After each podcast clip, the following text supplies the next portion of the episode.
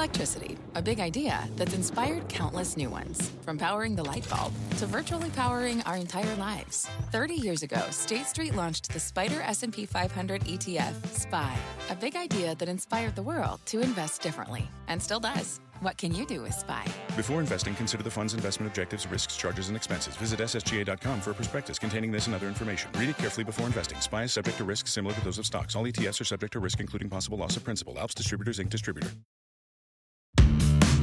Hello, everyone, and welcome to another CNBC Tech Check Plus live stream. My name is Brandon Gomez, and today we're here to discuss how companies can address the wage gap in tech and beyond. And who better to join me for that discussion than fair wage champion, U.S. women's national soccer team star Megan Rapinoe, recently joined Trusaic as Chief Equality Officer, and also joining her is Trusaic CEO Robert Sheen. Thank you both for joining me today. Thank you. So I, I want to kick things off uh, with you, Robert, because uh, for the folks um, who tune into Tech Check, but maybe aren't familiar with the work that that Trusaic is doing, um, can you just lay out a little bit of a roadmap, right? You're a software company specializing in HR, but how are you approaching HR? How are you providing that data to help companies move uh, in, in a positive direction? So at Trusaic, what we do is we deal with the most difficult part of a business, which is the data, the regulation, and people. And with the pay equity software called Pay Parity, we provide do-it-yourself pay equity audit and also on time, on live, and on the uh, analyzing the measuring the diversity equity goals, setting the goals, measuring that, and also pinpointing where the problems are so that you could achieve pay equity.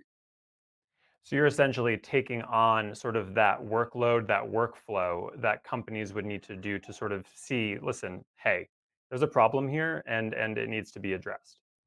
That's correct. So, so, so Megan, I mean, given that being the mission of Trusaic, um, you know, you recently joined as Chief Equality Officer, um, and also going to be focusing on closing the wage gap for women. Um, you know, the the racially uh, charged wage gap as well. So, can you tell me a little bit about maybe why you stepped in at this time, why Trusaic, how they came onto your radar?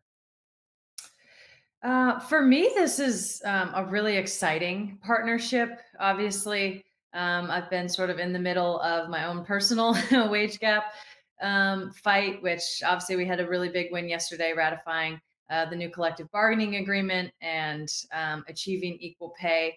I think the thing that's most exciting for me is it feels like the the next step of the fight that we have. Like we it's gotten all the media attention. We know there's a wage gap. We know it's way worse for women of color, indigenous women, um, black women. Uh, we know that it's better for the bottom line when you have pay equality. We know it's better for the economy. We know businesses run better. We know the cultures are better. We know all of that is better, but it's like, how do you do it?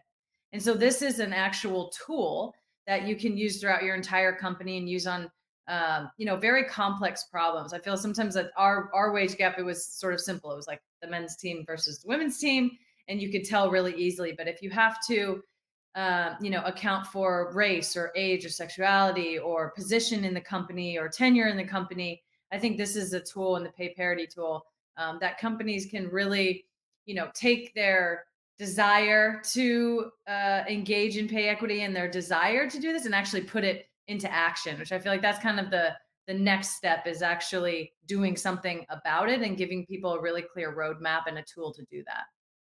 And I appreciate how humbly you simplified your work um, on on this when it comes to uh, U.S. soccer as well.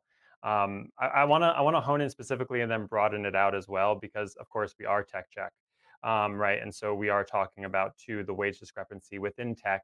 STEM is a field where uh, the wage gap persists constantly. I mean, I was I was just doing some preliminary research and found um, that Dice, which is a tech-focused career marketplace, found that more than half of Asian, Black, Latino, Hispanic uh, employees perceived high levels of income inequality. I mean, Robert, what issues are there uniquely that you're seeing in tech as you're crunching these numbers, as you're doing these sort of audits that need to be addressed? Yeah, so what we're seeing in the tech industries is is that there there are a lot of problems, just like any other industry. So in the tech side, there's pay gap of fifteen thousand dollars between men and women. The gap is about seventeen point five percent. But I think the more interesting and more problem that we see is that there are only about 20% of women in this tech industry and tech industry is highly desired high pay high profile and so when the companies don't comply you see a big headlines like what you have seen with linkedin and oracle a couple of years ago and so they need to resolve this issue and it is it is complex You know, I, th- I think about that and in what you're sort of saying, right? The participation rate, you know, is, is different too. And I, I think that careers in STEM have shown, um, you know, to, to, to pay well for the women that are within the industry. Obviously, there is still that gap, um, despite that fact, right? So um, we also have a time where more women are being encouraged to step into STEM careers and to pursue STEM careers. And there are more resources specifically targeted to address that gap. And I mean, Megan, I think about it um, sometimes as uh, slightly as a, as a parallel, you know, within the professional sports industry and the gap that you know you work to close there. You know, how do industries successfully bring equal opportunity for women and and break down this perception that men do dominate those industries? Yeah, I mean, I think men don't dominate those industries, but they're just being given way more opportunity, obviously. Um, I, think for me, it's it's sort of this like dual focus. You obviously have to have the desire and the willingness and um, you know the the work ethic to commit to pay equity. Um, I think a lot of companies want to just like immediately get there, and that's not possible. We've been entrenched in uh, you know gender disparity and uh, discrimination and pay equity for a long time. So you have to have a pretty big will, I think, to do that. And then you need a tool to do it um, you know, a lot of these companies they aren't they aren't Robert. Obviously, they're not, you know, a company that is completely designed in a person who spends all of their time doing this. So they need help. And that's uh, again, that's what I love about this platform is that you can actually give companies the next step of that. Um, but I think in general, there there still needs to be that sort of um, desire or will um, to actually do it. I think you know, like uh, what is it? Like twenty three percent of companies actually use a pay equity tool or analyze. Like that's just that's just ridiculous. Um, I think that's totally absurd, uh, especially considering like we know through the data that it's better for business. It's better for your company's bottom line. Uh, you know, in terms of financially, it's better for the culture, and ultimately, obviously, it's better for the economy and better uh, for women and men throughout the country. But I think it's kind of a, a long-standing issue that seems really hard and sometimes um, a little confusing. But hopefully, with a tool like this, more companies can actually take that next step that they really need to and commit to this. Yeah, and Megan, the number you're you're referring to, right, is is one that um, CNBC Partners JUST Capital crunched together and found that only 23%, right, of the largest U.S. companies, uh, including tech, but of course not limited to it, uh, are are disclosing that they conducted a gender pay gap analysis. And so, right, we're talking about less than a quarter um, of those sort of Russell 1000 companies that just does cover. So, I mean, Robert, is, is that number surprising to you given the the what you're seeing out in the industry as you're working with companies? Obviously, we're talking about tech, but also at large. Would you expect that more companies are doing this, especially given the fact that there has been so much focus in recent years on closing that gap? Uh, you know, it doesn't surprise me at all. I actually yesterday I was talking to Uh, somebody from San Francisco in the VC, and they were wondering why it's not being implemented. And so they spoke and surveyed about 100 country companies up there. And so there's initiatives on the top, but P, company doesn't know how to implement this. And so now they're asking lawyers and, and consultants, and that could get very expensive. And so they're still going with that traditional route if, if they have a budget. And also, I'm getting, you know, as we talk to these folks, they want the quarterly report on the ESG, and the DEI sits on that S of the ESG. So there's a lot of barrier. Uh, there's um, um, they don't know what to do. Even so, it could it could be it could be very cost prohibitive. Are you seeing that that's sort of the the main deterrent of of of doing these analyses is is is sort of the the cost that it would be to to employ this. I mean, I think tech is is interestingly well positioned in the sense that right, a lot of tech companies have very strong data analytics. I mean, all companies do at this point, right? Everything has has a hand in the in, in the tech space. But when I think about like the leading tech companies, um, I feel like they might be better positioned than most to to to run this. But are you saying that the feedback that you're getting is that maybe it's a it's a it's a difficult legal hurdle. It's a diff- it's an expensive legal hurdle. Well, you, know, um, Brandon, the Equal Pay Act has been the law since 1963, and, and it's almost 60 years, and we're still talking about this. And and to me, it's it's like a freeway without any cops. There's no enforcement. And so now what we're seeing is that the legislation, legislators and the people are demanding it. So you're seeing a legislation in California, Illinois, and you're seeing a lot of legislation in the EU. So I think what's going to require, and what we're seeing is that the 60, year, 60 years is enough. And now we're going to legislate to enforce it, just like having a policeman in a, in a freeway to enforce the speed limit. I mean, Megan, I see you nodding. Um, you know, as Robert's talking, right? That that that that reality, right? That this law has been here for decades, and yet it seems like, you know, we were saying what what fortunate timing in terms of having this conversation today, especially given yesterday what happened with in U.S. soccer. But really, that's a that's a, a milestone 60 years right in the making so what are your thoughts when you sort of hear Robert, um, you know, talking about it in, in, in that way, Megan? Well, kind of what I was going back to. I mean, I don't think anyone in power really ever gives up that power. They, you know, all these companies also, I think, don't want to admit that they have a problem, even though we know everybody has a problem. But it's like saying it personally, saying it yourself. You're admitting something rather than just being like, you know, we we did get it wrong in the past, and this is what we're doing um, to rectify it going forward. But I think Robert's right in that you know whether we have to start legislating it, whether it's you know the the sort of tide of the culture has changed, but there needs to be an emphasis, and I think you know a public pressure, and I think a pressure within certain industries, company to company, to make this a reality. Um, you know, people in power and status quo never want to give that up, never want to admit that they're wrong, never, never want to admit anything other than you know they're doing amazing. So I think a little bit of, of pressure, whether it's publicly or or privately, um, is going to kind of be the way because I think we've seen. I mean, I'm sure you know. Obviously, we have this fight, and I know for us, we had to do this, dragging them, kicking and screaming, basically the entire time.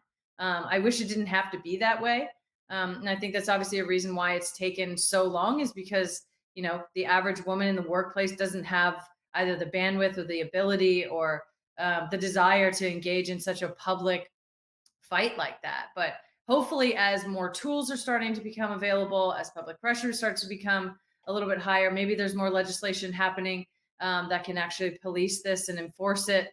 Um, you'll see that tide change. But I think honestly, a lot of CEOs and C suites and companies need to look themselves in the mirror and say, we are not only a huge problem and not only a huge part of the problem, but we can actually be part of the solution as well. Um, you know, nobody expects anybody to be perfect, but continuing to do the same damaging things over and over and over, now you're just part of the problem. So I think we're at a at a point now where we have enough information um, and we have enough tools uh, like the Trusaic Pay Pay Equity or Pay Parity tool that companies can start actually engaging and and being able to get on the other side of this in a really meaningful way. And you have that tool, and I'm thinking about you know, like in New York, where salary transparency will, be required, or at least it, it's potentially going to be required um, within new job postings, and, and I can see that um, becoming a, a, legal action that that folks follow as well when they're having this type of conversation within HR departments. Um, and again, you know, as as you're sort of working with them, Robert, um, I, I, do also want to discuss um, the needle that is moving forward. Some of the victories, right? Yesterday, with uh, U.S. soccer. I mean, Megan, what was your reaction when that headline crossed? Um, I mean, I've been knowing that it's coming for for a little bit, course, but it it's really truly is monumental. Um, it, it really is. I mean, obviously, just you know, thinking about where I've come in my career and, you know, the women before me, um, thinking about the landscape that is uh, women's sports right now. Um, and then just thinking about this next generation and all that they will be set up to do and just grow from here um, is extremely exciting. Um, it doesn't mean the work is done. Um, obviously, there's a, a, an element of holding feet to the fire, um, and until the systems and norms and processes are put into place to make this feel second nature, I think that um, you know we need to be uh, diligent and uh, be on the lookout and, and make sure that we're continuing to push this forward. But I don't think it can be you know overstated how monumental this will be um, in the short term and the long term, not just for soccer, but hopefully beyond in sports and and hopefully uh, for women all over the world. Well, and something too that hopefully your experience, you know, within that battle within your sport will translate now over to the work that you're going to be doing with Trusaic as well. And I mean, Robert, you know, what uh, what I, I would love to get some more insight too as to sort of what your hope for, um, you know, in this partnership is, or sort of where you see Trusaic growing in Yeah. uh, acquiring and, and working with new partners. And um, I would love to, you know, maybe think about within the tech industry and your tech partners that you have, but then also maybe broadening broadening it out. Yeah, uh, you know, we want to achieve pay equity, and and we really have now a big voice, and Megan has been a key figure in equal pay movement, and we're really excited. And the um, as a chief equality officer, so we created this role called E Suite, and it's in parallel parallel with our C Suite, and it's just to remind everybody that equality equal pay and equity is an everyday thing and we, and so we want to work with we're going to be working with megan to shine the light as to how to best get to the pay equity and also work with initiatives in the nonprofit section they are advocating for civil rights You know, I, I think about, right, we've been spending so much time talking about pay equity.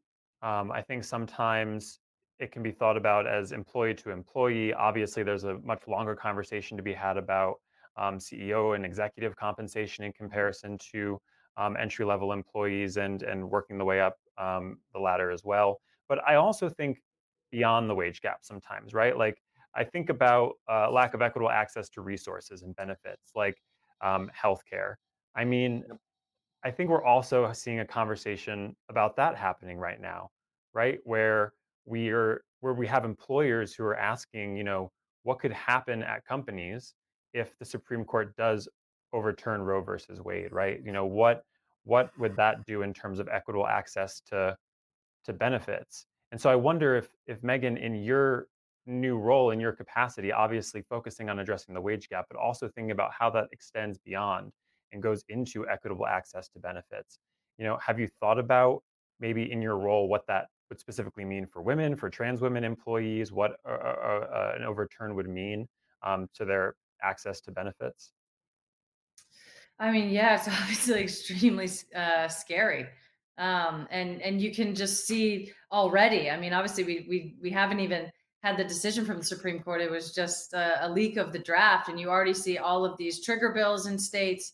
Um, you see it go far beyond um, just abortion rights and access to abortion into contraceptives and um, many other things. So I think it's um, a really scary time. And obviously, when we talk about pay equity that there's a lot that goes into it and i think you know robert was saying about the e suite um, and just equity and in uh, equality in general in the workplace i think is still an issue whether we talk about accessibility for differently abled people or um, you know trans trans people in the workplace or women of color or people of color in the workplace. I think we have a long ways to go. You can't really pinpoint one thing without kind of talking about everything. And then obviously you know from a legislative standpoint something like overturning roe v. Wade could have you know sweeping consequences not just for people who live in red states um, but for for the entire country. So it is kind of a, a scary time and i think a time where companies should and can step up and and try to fill those gaps where necessary so they can retain great uh, people that work in their company they can retain talent and they can retain you know women women of color trans women um, and other people that are vital to a healthy workplace. Yeah, and, and Robert, I mean, uh, I'll, I'll turn the last question to you in that in that same thought process when you're discussing, you know, maybe that area of um, equitable access to benefit, benefits with employees. Obviously, you're working with um, companies who are across the country, perhaps globally, right? So, like, these are very specific com- uh, conversations to be having with individual companies. How is Trusaic getting in there and working with those companies to help them figure out how their HR departments can create uh, change for their employees? Yeah, so we have to look at a total comp, and that's beyond just the salary. You have to look at the bonus, you have to look at benefits, you have to look at stock options and incentive plan that's in place. Obviously, women have a lot more barrier than men because they have they carry a lot more burden, not just in their career but their home. Now, with these type of barriers put in place with, uh, let's say, there was overcome overruling of Roe v. Wade, and you're going to see a lot of minority, low-income people not having access to be able to exercise their rights. So all those needs to be considered. How are they going to get there? Let's say uh, somebody's living in in one of those states that doesn't have any uh, places to get um, get their treatment. How are they going to get to another state? And I think those are big concerns that we have to break down the barrier. If we want diversity, we want to close the gap, then we have to break those barriers down and give everybody the access and equal pay. Well, I think uh, we were able to start right uh, an important discussion today. We were able to continue, rather, I should say, an important discussion today um, about closing the wage gap in tech. And so I want to thank you both, Robert and Megan, for joining me today to um, to, to have this discussion with our Tech Check Plus audience. So thank you both for joining me.